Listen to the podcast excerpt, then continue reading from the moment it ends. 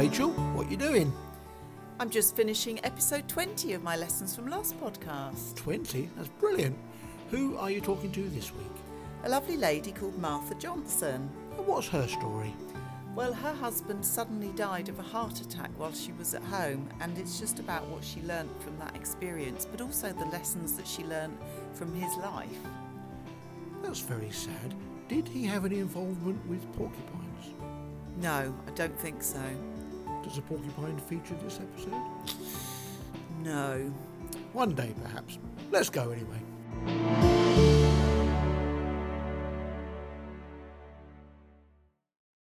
Hello, and welcome to the Lessons from Loss podcast, in which we share our experiences of loss and, more importantly, what we learn from them, which positively guide and defines our lives today. I'm your host, Rachel Smith, and each episode I chat with a different guest.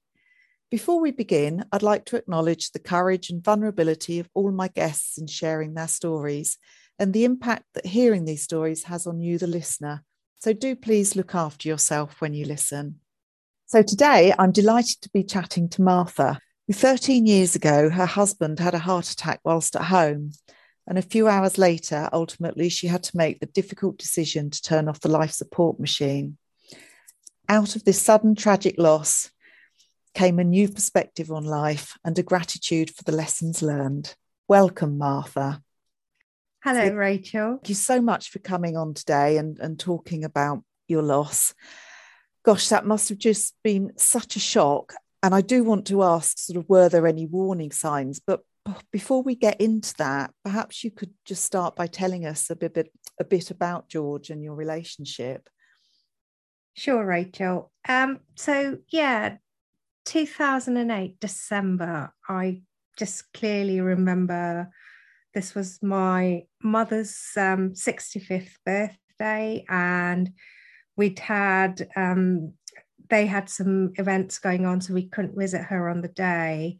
So George and I just decided we were going to stay at home. He'd had a little bit of a flu bug for about three to four days, so he'd not been to the office, and um, we were just resting. We'd had our um, carport converted into a extension um, at our house, and all the work had been completed and George suggested, oh, why don't we start moving some furniture back in now it's decorated and all ready. Um, so probably around 3 p.m. he decided, oh, let's just slowly move some furniture over. And about an hour later, he said, oh, my arm's hurting. I don't know if I've just pulled a muscle here. So I said to him, should we, you know, do we need to take some painkillers? Do you want me to call 111 and get some advice? He's like, no, I'll just take some painkillers and let's just um, sit down and rest, see what happens. And then probably about half an hour later, he's like, the pain's getting gradually worse. So actually, let's go to A&E because, you know, I just don't know what's happening. And he didn't indicate the pain was in his heart at all. He just kept saying it was in his shoulder and his arm. Mm. And yeah, so as as we're getting ready to go go to hospital, he made it upstairs and George is like, actually just call an ambulance, they'll get here sooner. I'm dialing 999 to start speaking to an operative. And George just um, sort of collapsed on the bed and sort of took his final breath at that point, effectively. So the operative got me to start performing CPR on him. And sort of we had one uh, a rapid response paramedic out within six minutes at the house. There was an ambulance on the way to support the paramedic, and she realised that actually they'll need a fourth paramedic. So a paramedic on a bike was sent over I had to help the paramedic get George back off the bed onto the floor so she could start shocking him. And then she asked me to just go downstairs, wait for the paramedics, try and call a friend or some family over to help me get us to hospital, get his medication lists together. Gosh, what so was going keep, through your mind at that point? I was just, I think adrenaline kicked in. It was like I, I didn't realize the severity of what was going on just because I thought they've got here in time mm. and everything will be okay, you know. As the ambulance paramedics arrived, they went upstairs to help the rapid response paramedic. And the rapid response paramedic came back down and said, We need to get to hospital. We've got the heart back up and running with the machine it might not look good. So just be prepared for that. Um, follow us to the hospital. So the four paramedics got George back down into the ambulance. A friend had arrived and took me to A and E, and yeah, it just felt like a scene out of what I describe as watching Casualty on a Saturday mm. evening, where you know you're in this room. I had about probably thirty different medics trying to attend to George. They took his blood, blood gases, um, intubated him, and they were, I guess, within 45 minutes when the results came back, they were like, you know, yes, the heart's functioning with the machine. However, because he was oxygen deprived for about six minutes till that rapid response paramedic got back, his brain was uh, in a vegetative state already, and the organs had suffered from oxygen loss. So they were probably starting to fail. And yes, it was in a matter of probably less than an hour of getting to A&E that that decision had to be made, you know, let's switch off the life support machine. And I guess as we come on to me talking about George's previous history, I just felt, you know what, this is what he would want. He would not want me to fight to leave him on a life support machine, mm. um, seek second, third opinions because he would not want to suffer. And I, I have to let him go. It was just the adrenaline, I think, just didn't let me cry or get angry and upset at that point. It was just that autopilot mode of what's going to be the best decision for George at this point for me. Goodness, I, it's just one of those things, isn't it? You and you, you just don't know how you're going to react until you're in that situation, and then somehow miraculously, as you say, the the adrenaline kicks in and kind of takes over. Yeah. That must have been so hard to have made that that decision. Although I suppose, in a way, knowing him as well as you did, knowing that that's what he would have wanted, perhaps made that decision a, a little easier? In in my heart of hearts, yes, that was the absolute right decision to make. I knew I had family who would have been with me within an hour. Their advice would be the same. They they wouldn't ask us to make a different decision at all. Um, and I think my mode off, but actually somebody else might need this A&E space. You know, why fight for something when we know that the loss has already happened? Mm. Um, that sort of kicked in. And so that's possibly, you know, I was just like, he's had his time.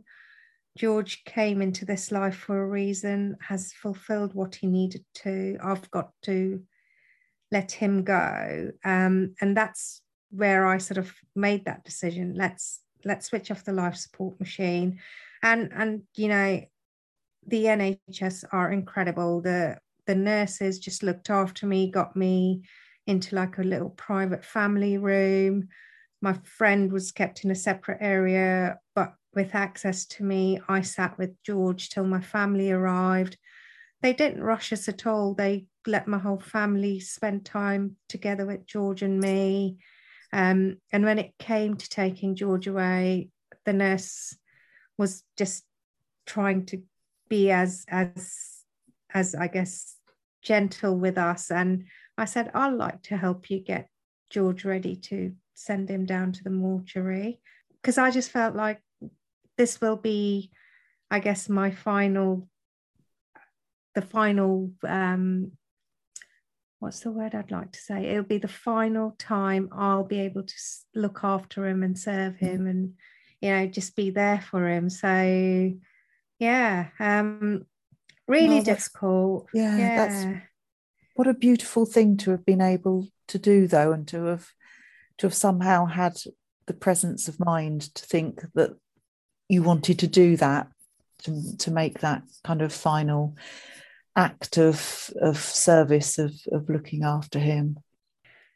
I think for me rachel we've talked about this before. It was um the unexpected loss i then went through the different phases of the grief you know where it was you know on the day yes i accepted the position i made the decision probably in that first week where i had to go through getting a death certificate through the coroner, arranging the funeral, having sort of the family remembrance for him.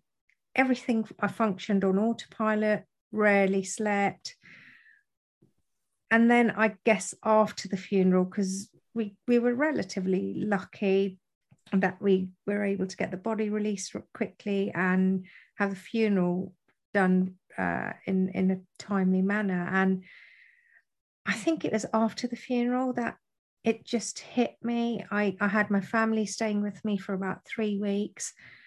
And then I got to a stage, I'm like, while everyone's around me, I'm being wrapped up in cotton wool and I can't, can't process what I've got to go through. Mm. Um, so I guess I sort of gently sent my family back. Um, much as you know it was hard for my parents to say leave leave martha on her own but i'm like i now need to process this you need to start getting on and moving forward with your life um, and then it was you know the lonely evenings and getting back from work or weekends on your own i'm like mm. okay then the denial kicked in you know guilt why did this have to happen? Life isn't fair.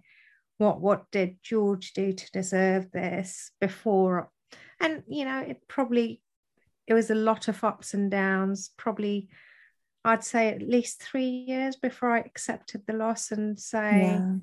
actually, I've got to find a way forward. I can't live in the past. Um, yeah. Did you ever have any any doubt about the decision that you'd made during that time?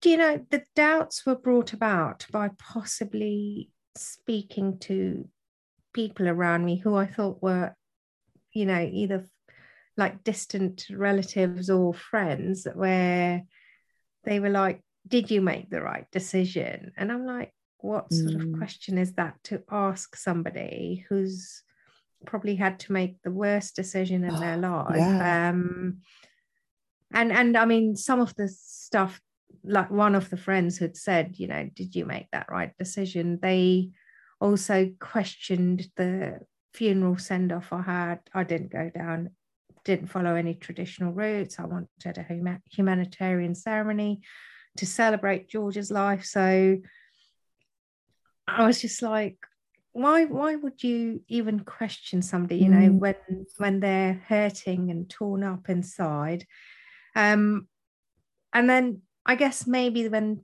there was times when I wanted to beat myself up, I would feel guilty. I'm like, question myself, did I make that right decision? And then I'd keep on going back to, but actually, you know, the George who had come into my life, what George had been through, the family history. So George's family has had a history of Parkinson's, and this was in the younger generation, so George's generation and the, the children's generation. And George's biggest fear always was if ever he fell ill and they'd operate on him, he would get Parkinson's and then he would get into a bad, bad um, mm. situation like his brothers and nephew had been. So, and that's why he'd always said, I don't ever want to be operated on if anything ever happens to me because I don't want to get the Parkinson's in my life. So um, and I think that's what had made me make that decision yeah. around um, the life support side of things. I'm like, so if his organs have started failing, if he's in a vegetative state, any intervention we do is maybe to to give somebody else that little peace of mind and satisfaction, but it's not going to benefit George at all. Often that very first gut instinct reaction is just always the right one, isn't it? You know, the one that you the one that you go to first of all, that your your body is screaming out at you, that's the right decision to make. Absolutely. I think your your heart has to rule the head at that time because mm-hmm. the heart knows what's the right decision.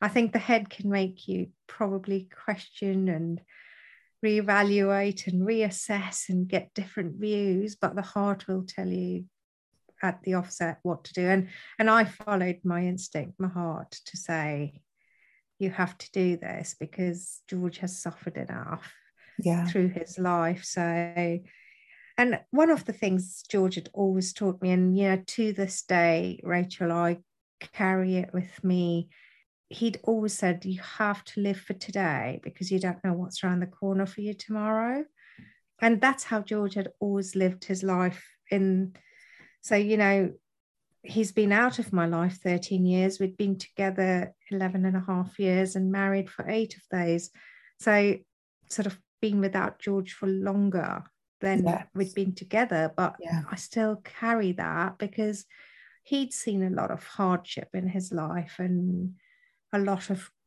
sorrow and uh, yeah so um yeah he he just said go go go with the flow you know yeah what a, i mean what a wonderful legacy to to have left for you absolutely I, I i feel and this is the the older wiser martha if i can put it that way um you know, I really feel he came into my life for a season. Um, mm. He came into my life. We were both, when we'd initially met, we were friends working together. Actually, we were working together. We became friends through work. I I was in a bit of a relationship where I knew it wasn't going anywhere, but I didn't know how to get out of it. So I'd confide in George, and George sort of gave me the confidence to walk away from that relationship while we were just still friends. And then suddenly he lost his mother. And that was, I think, the trigger point for a lot of the loss that George started to suffer with in his life. Um, and maybe, Rachel, if that's okay, I'd, I'd, like to talk a little bit about that because, of course, I yeah. feel I feel this seasonal appearance in my life and George's the, the losses George had suffered, I've learned a lot from it. And maybe that's what's given me the umph to actually say, I can move forward and take away some stuff. So George lost his mother very suddenly. And probably 20 years prior to that, he'd lost his father while he was still in his sort of um, young education days, he had to give up his um, exams so he could take over the father's business to wind it down and close it up. So he never had an education, wound up the father's business, and being one of seven siblings, uh, and he was the second youngest, it just created a lot of family rivalry. The elder siblings wanted to take stuff off the mother. So George decided he was going to sort of keep the relationship with the mother, but not with the siblings, move away and do something for himself.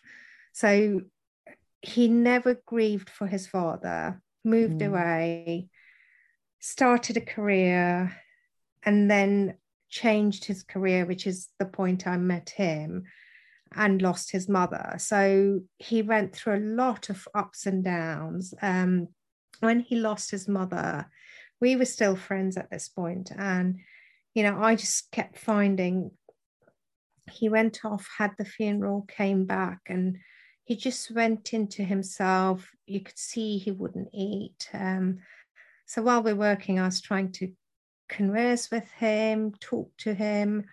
I'd go and get him lunches, and I'm thinking, you know, where is this going to, you know, what's happening here?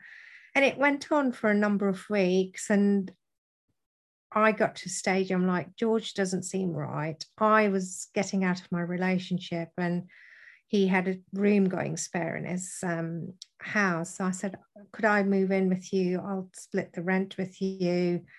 It didn't go down well with my family at this point because they just realized that there was a man.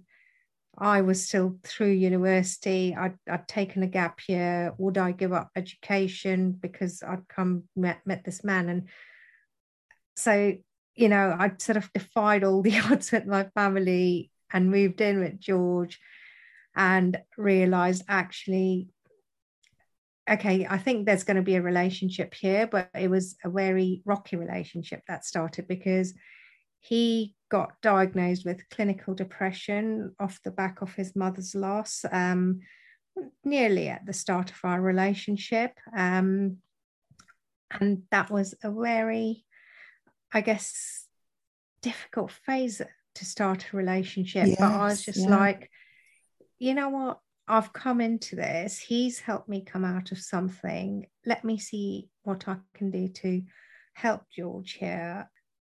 And it was a tough three years, Rachel, because it, there was highs, there was lows. He didn't work for 18 months of the three years. Um, and at the beginning, because he he took a while to accept that there was clinical depression. Um, he got a very good doctor supporting him, but then starting the medication, I would go back off to work. So at home, he'd just go into a spiral. He'd either be drinking or we'd had internet at that point. So he'd be on the internet and get onto gambling sites. So I'm coming home to I just didn't know what I was coming home to a lot of times, mm. actually, Rachel. And I mean, tough like within the, early day. I mean, tough at any point in a relationship, but early on in a relationship, that's that's hard when you haven't even kind of put down your, you know, stable roots. Correct. Yeah. Um, and probably about 10 11 months into this cycle um, and at this point we'd moved from he was renting a much bigger property. And I was like, we don't really need all this. Let's cut down some expense. So we moved into a smaller property and um, I'd gone off to work. Uh, there had been, where my parents were living at that point, um, there had been a sadly a terrorist uh, situation. And so I came back home because I was a little bit in bits. Um, came home and I couldn't get back into the house. George had locked me out. I was like, oh no, what's happening here? And he was just in such a bad state um, with his drink and he wouldn't let me in. Luckily, we had a shared access to, to the flat and um, I managed to get the neighbours' children to let me get to the uh, entrance door, come mm. through, come upstairs and then I had to coax him to get me to open the door, let me in. I had to just totally forget about what my family were going through. Luckily, they were okay. So that, I guess, maybe just told me family's okay. So please yeah. deal with George. And he was in that bad a state. I sort of got to a stage, I just rang the doctors and said, I'm going to section him because he's just you know, this is going nowhere. I'm really concerned about him. And I happened to speak to the same GP that was helping him through his depression, um, counseling, and follow up appointments. And the GP just said to me, Martha, can you just sleep over this tonight? Because this is possibly just a reaction to what you've experienced, what you're seeing. And just wait sleep over it tonight. We'll speak tomorrow because this will be a life changing decision if you do section him. So I said, okay, I agree. Let's sleep over this. Um, and then, yeah, the next morning, sort of George and I chatted a bit. Obviously, I hadn't told him what I was thinking at this point because I'm like, that will just tip him over the edge. Yeah. George realized he needed a lot more help he sort of said willingly, I'll get more counseling support. I'm going to cut back on the drinking. handed all the credit cards to me so he didn't have access to getting onto all these sites and um, yeah so we called the doctor and got some more help for him and yeah started following a process and a journey to see him through so he would see a counselor as i said three years of very hard graft um, and at this point i think my family had realized okay george you know george has been through quite a lot in his life. So you know we can't stop them doing anything you know we got married we bought our first house together. And you know he he felt well enough to go through a career change. So this was his second career change from having given up his education.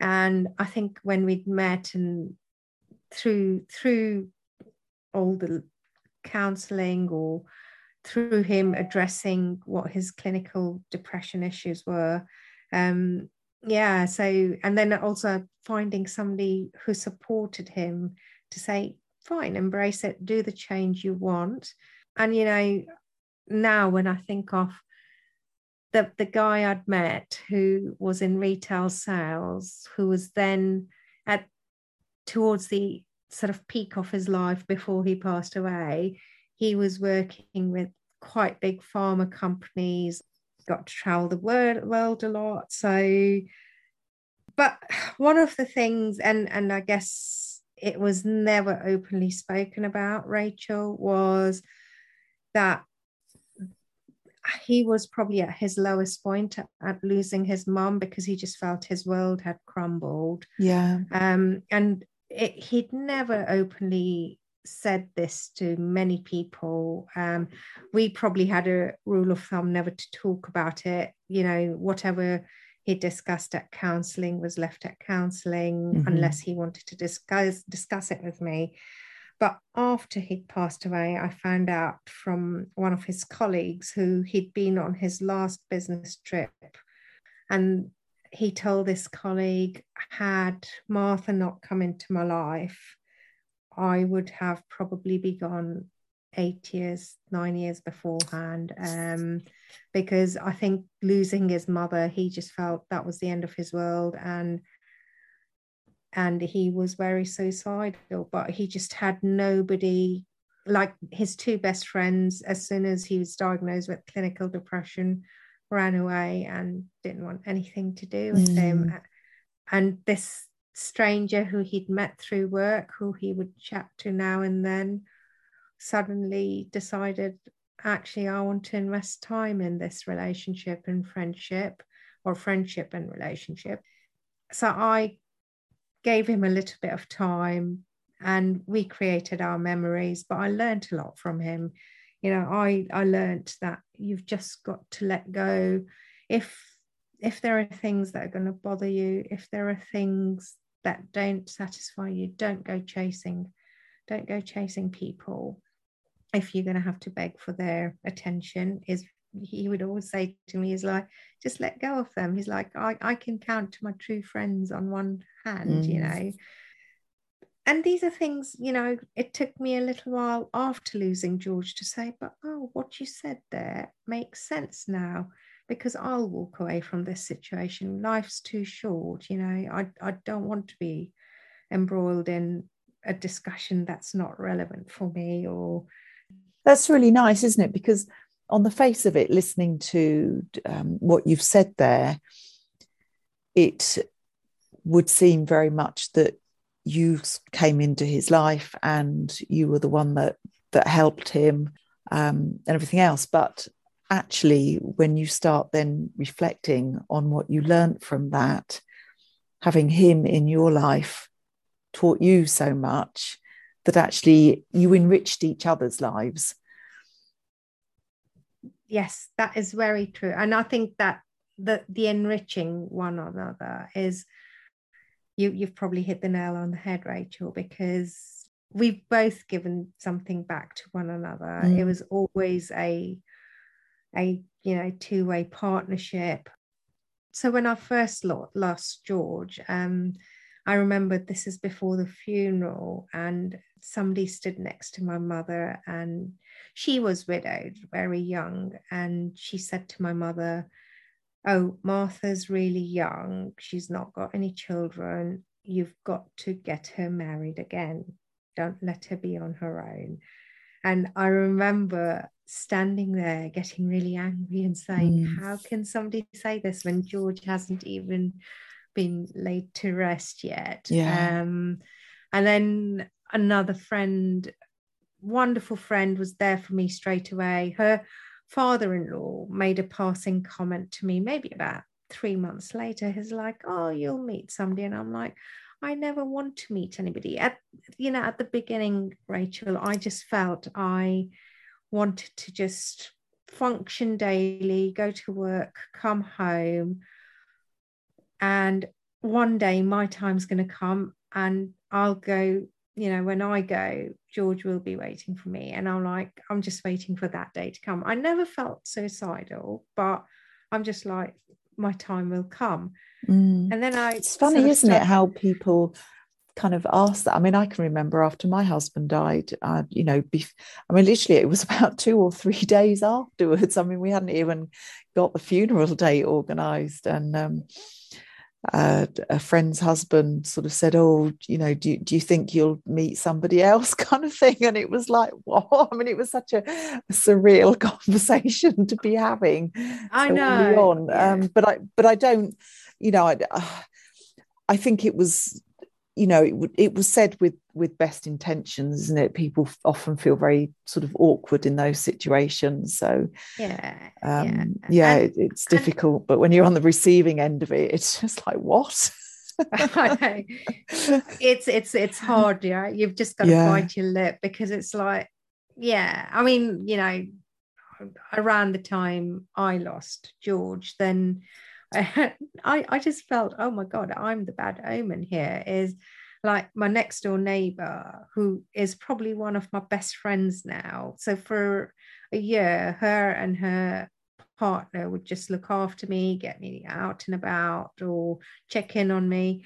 And a year to George's death anniversary, her partner got taken ill. And then a year to his funeral anniversary, he passed away. So we just now between us we just have this bond that you know we've both grown and developed off the loss of, of our partners or our husband.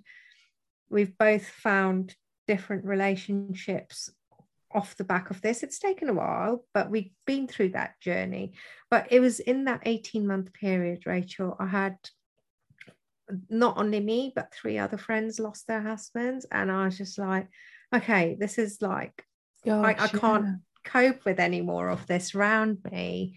Um, and I just became a real, I just kept myself to myself. And I'm like, I'd go to work, I'd put that mask and persona on to say I'm functioning. But then at home, I'm like, I don't know how to socialize anymore. I don't know what to do. Mm. Um, that was really hard. And then I think, oh, I don't know. I need to find a way, I need to integrate back into society. What do I do? Because, you know, every night I'm going to bed thinking I'm a day closer to getting back with George. And then I'm like, but actually, I'm 30. You know, when George passed away, I was just turning 33. I'm like, I, I might be alive for another 50 odd years, you know, yeah, if I yeah. go with my family genes, then I'm like, you can't function like this daily. So I think I, so I'd, I'd had bereavement counseling, which was, yeah, it was okay. And then I had a bit of CBT to help me to start dealing with um, some of the post traumatic uh, sort of flashbacks I was having around mm. the CPR and the ambulance and the A&E. I mean, uh, to this day, I've had to go back into that A&E once with a friend, but I just can't face myself going there. Um, no yeah, in 2020, they showed that same room as part of one of the COVID wards. Um, I, I still recall that um, that same room. Uh, oh gosh! In, in, the hospital, and I remember I called my mentor um, because we were talking about something else, and I said, "This has just knocked me over," and she's like, just put that program out of your mind. So, you know, I, I had to go back to my CBT two years ago just to try and yeah. refocus and get away from that trauma side of things. So I, I personally had, you know, I, I wasn't sleeping much, so I was having some um, antidepressants to help me with sleep.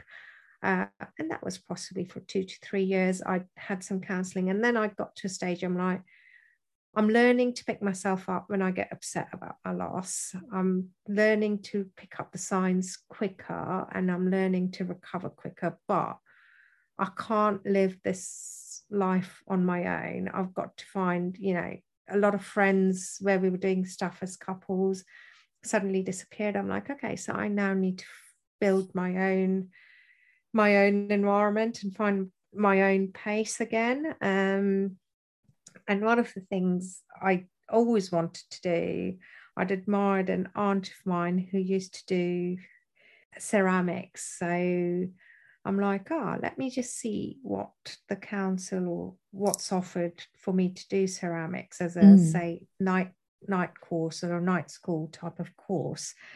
Um, and I yeah, I joined up this um, ceramics group. I did it for about four or five term where every Thursday night I'd go off and create something. Built built quite a nice circle of um, friends off the back of it. And as I was about to leave because I was about to start a job back in London, so I was like, I can't commute and do night school. So I was like, okay, I might have to give up the night classes and do ad hoc weekends or whatever. As I was leaving, a person called Damien, I say a person, I, I laugh now because I'll be shot down for calling my current partner. Um, so yeah, so Damien joined and took over my place basically at um, at this night um, night course and possibly about six months after I'd left, I met Damien through the other mutual friends mm. I um, had at the pottery class, um, and and we just formed a friendship. I, I wasn't and and we probably you know what actually for two or three years we just stayed friends. We had this common so we started doing ceramics um, on our away from night school. And actually three of us set up our own ceramic studio um, built a friendship out of it. And through that friendship we discovered actually we quite like doing other stuff together so there was fitness involved um, started running, um, swimming, and yeah, it was triathlon uh, training that actually triggered a lot more of our common interests. Um, but by this stage, Rachel, I'd got to like, but we're really good friends. I don't know Damien, Damien's circumstances or his family situation.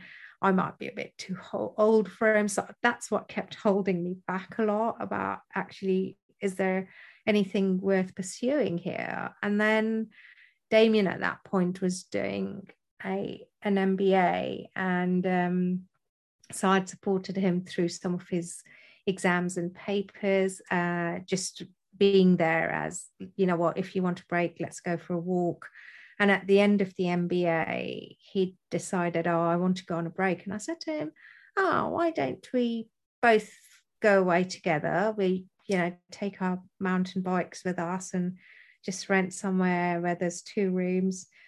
Um, and then I'd say the rest is history because we went away and sort of it was like actually yeah okay we want to be together um, and this is us eight years on. So but yeah it took me about three years to even acknowledge i wanted to start socializing. Yeah. And then it took probably a good two years of being really good friends with damien before i actually said okay now i'm ready for relationship. And and it's a different relationship. It's you know i I feel very blessed and lucky because Damien doesn't he he acknowledges George as a friend he never got to meet, doesn't feel threatened by what George and I had, really helps em- embrace and celebrate any anniversaries or any special dates that come up. but we've then sort of set up you know we've got our own future now and we mm. found our own way forward. So you don't move on i don't think rachel when you've suffered a loss. You just learn to adapt and yeah. find a different chapter and move forward i think.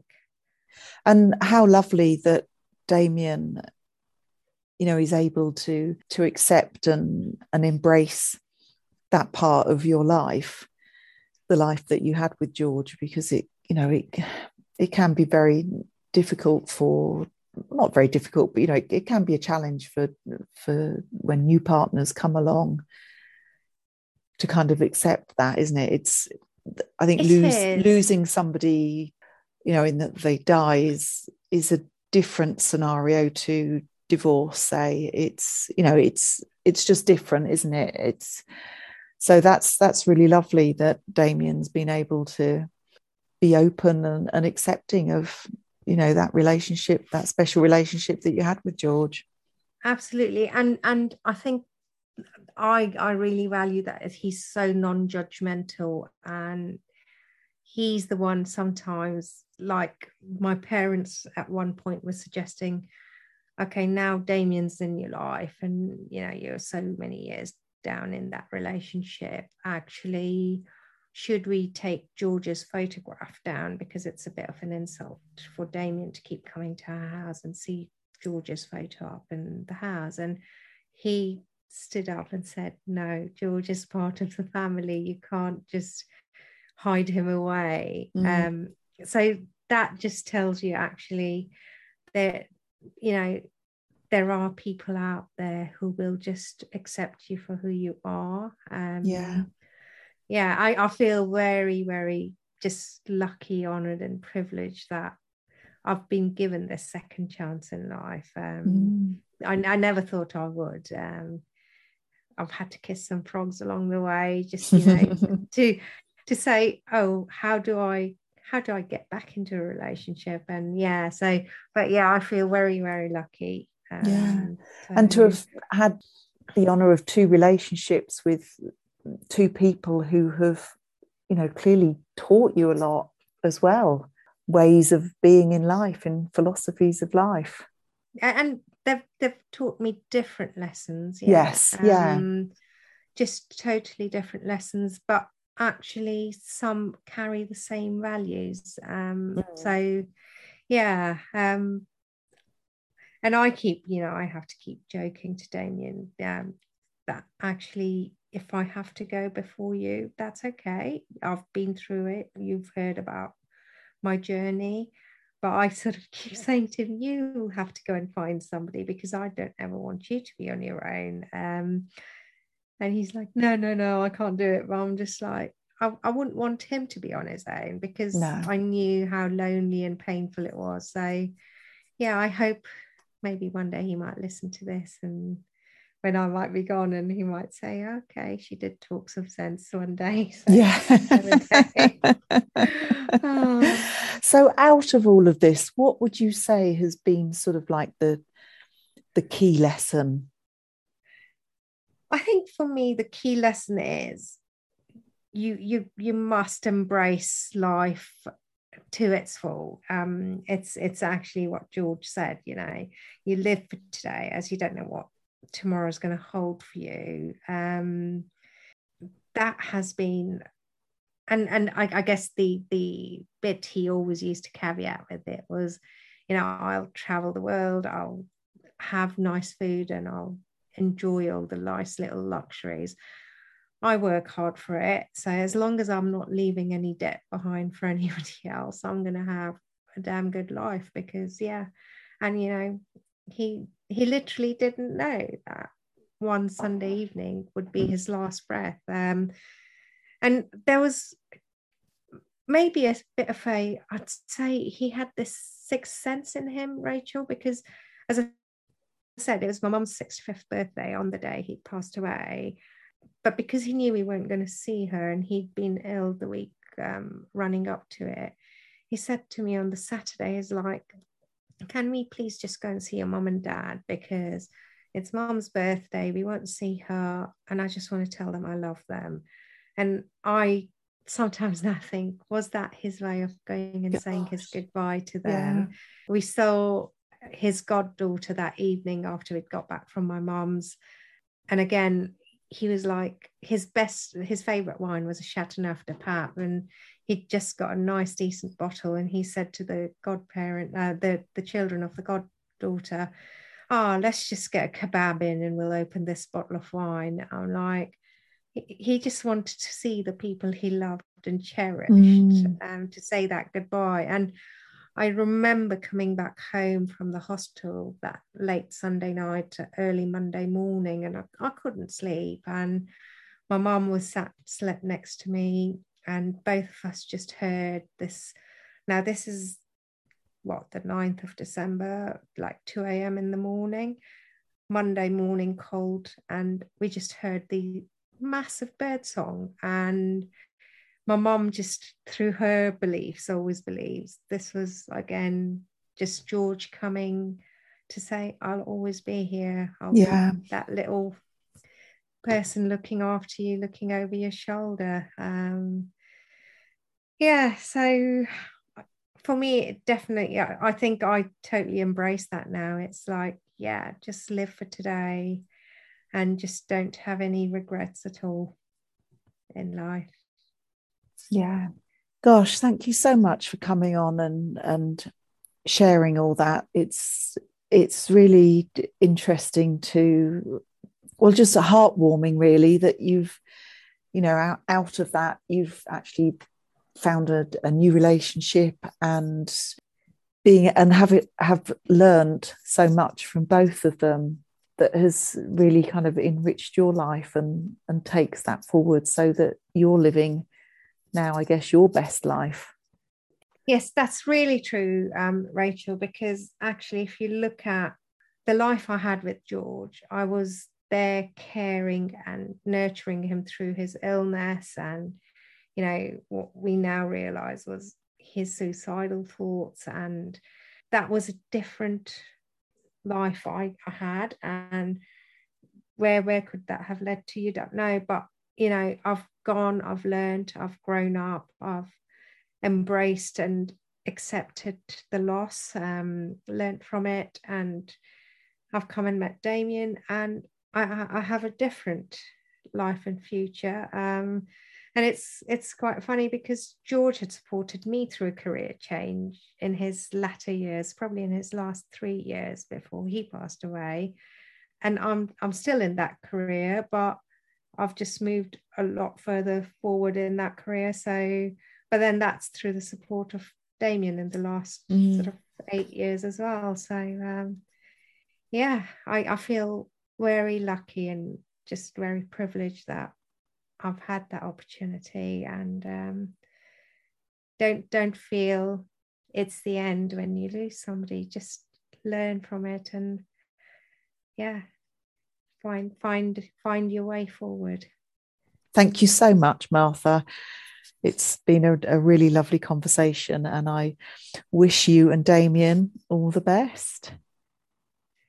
No, thank you, Rachel, and thank you for giving me this opportunity and the platform to just talk about there there is there is hope and there there can be a different future. So no, thank you.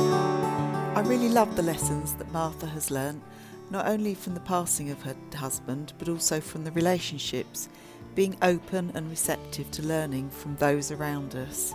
Thank you so much to Martha and to all my guests. Wow, 20 podcasts already. I'm so appreciative of my support networks who helped me produce this podcast, to Jamie Farrell for the beautiful music, but also to you, the listener. I'm getting near a thousand downloads now, which is just amazing. Thank you so much. And I look forward to seeing you again in a few weeks with another lesson from loss.